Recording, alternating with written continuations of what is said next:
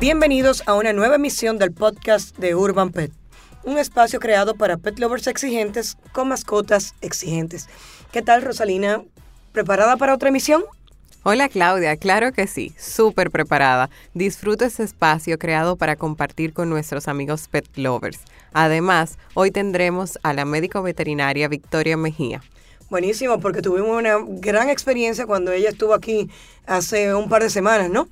Si no han seguido esa emisión, de hecho aprovecho para invitarlos a seguirla a través de nuestra página www.urbanpet.do.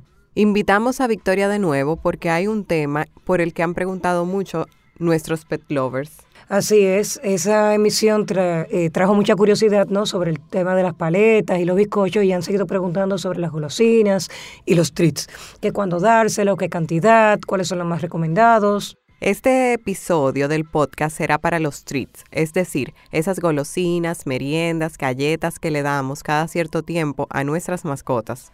Y para que nos diga qué es lo más conveniente, tenemos aquí de nuevo a Victoria Mejía. Hola Victoria, gracias por acompañarnos. Hola Victoria. Hola chicas, ¿cómo están? Muy bien, empecemos. Bueno Victoria, lo primero que queremos saber es cuáles son los beneficios de estas golosinas. ¿Es cierto que nos pueden ayudar a mejorar la conducta de nuestras mascotas? Pues sí, eh, los beneficios de las golosinas son variados. Son para las para la conducta es muy bueno porque tú puedes eh, enseñar a tu mascota a hacer trucos, a hacer cosas que tú quieres que él haga con los premios, con las golosinas como premios. Sí tienes que ser paciente, obviamente, tienes Claro. que tener un tiempo prudente, diría como, qué sé yo, una hora al día. Dedicada tú para eso. dedicársela exactamente a tu mascota para que él haga trucos, enseñarle trucos y cada vez que él haga algo que tú quieres, lo premias con las golosinas. Perfecto. Se ve como un reforzamiento de esa conducta. Exactamente, exactamente. Tú lo vas a reforzar, por ejemplo, comienzas a, a enseñarlo a sentarse. Cada vez que él se siente, tú lo premias. Ok. Y así lo haces con todo. Si quieres que haga eh, para ir al baño, lo mismo también. Cada vez que él- tú quieras que él haga eh, orine en un sitio, cada vez que lo haga lo corriges con un treat. Lo corriges, no, pero lo, lo felicitas. Ok, al revés, exacto. Exacto. Y cuando no, obviamente sí lo vas a corregir para que él asocie que él, si hace algo bueno, va a tener un premio, que es la golosina. Exacto. ¿Y eso durante un tiempo o eso ya permanente desde que es chiquito, un cachorro hasta Yo lo recomiendo a partir de los tres años, de los tres meses, perdón. A tres meses. Ya hay diferentes, depende de la raza, hay unos que cogen más rápido que otros y también depende de los perros. Los labradores cogen rapidísimo el truco.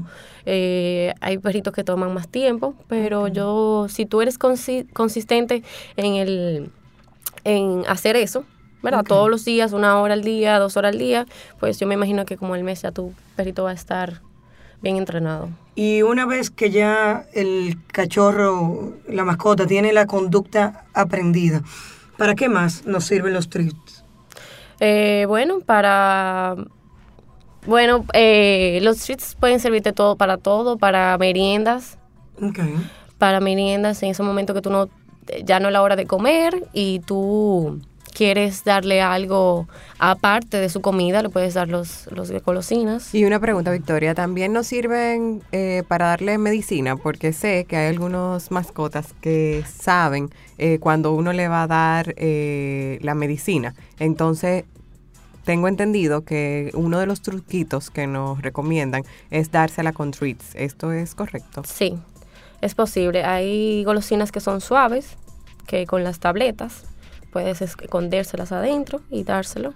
Eh, las, las medicinas en suspensión ya sí son más difíciles y yo lo que recomiendo es que inmediatamente tú le proporciones el medicamento, lo premies nuevamente con una golosina para que le quite el sabor amargo del medicamento.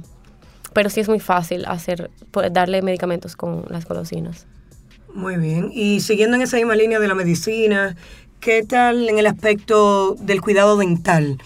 ¿Ayudan ciertos treats a mantener una dentadura saludable, higiénica? Ahí sí es delicado, no se vayan a confundir. Ahí hay sí algunos que mm, ayudan, pero obviamente no va a ser del todo. No es que si le vas a dar el treat que dice Dental Fresh, obviamente le vas a quitar el sarro dental. No, todo eso tiene que ser complementado con cepillado semanal de dientes. No sustituye. Ajá, no sustituye lo, lo que es el cepillado. Debe ser acompañado con el cepillado dental semanal, ya sea que tú se lo hagas o, o vayas a una veterinaria para que se lo hagan.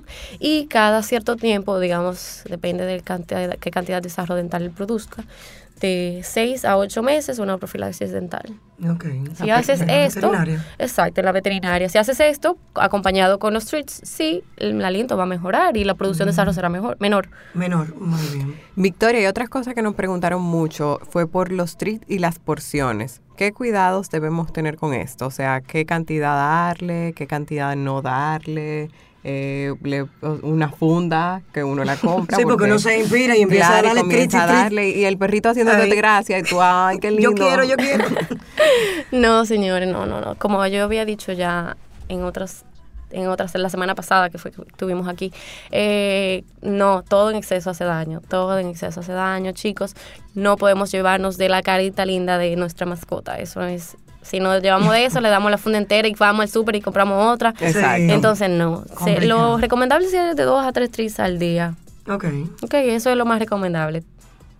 Victoria, queremos también aprovechar tu experiencia en la elaboración de golosinas caseras para mascota. Sí, porque es importante que saber que Victoria tiene su propia línea de helados y bizcochos para mascotas. Y la pueden seguir en Instagram, Bark. De verdad que son estupendos. Sí, por esa experiencia queremos preguntarte, ¿qué cuidados hay que tener a la hora de suministrar golosinas caseras a nuestras mascotas?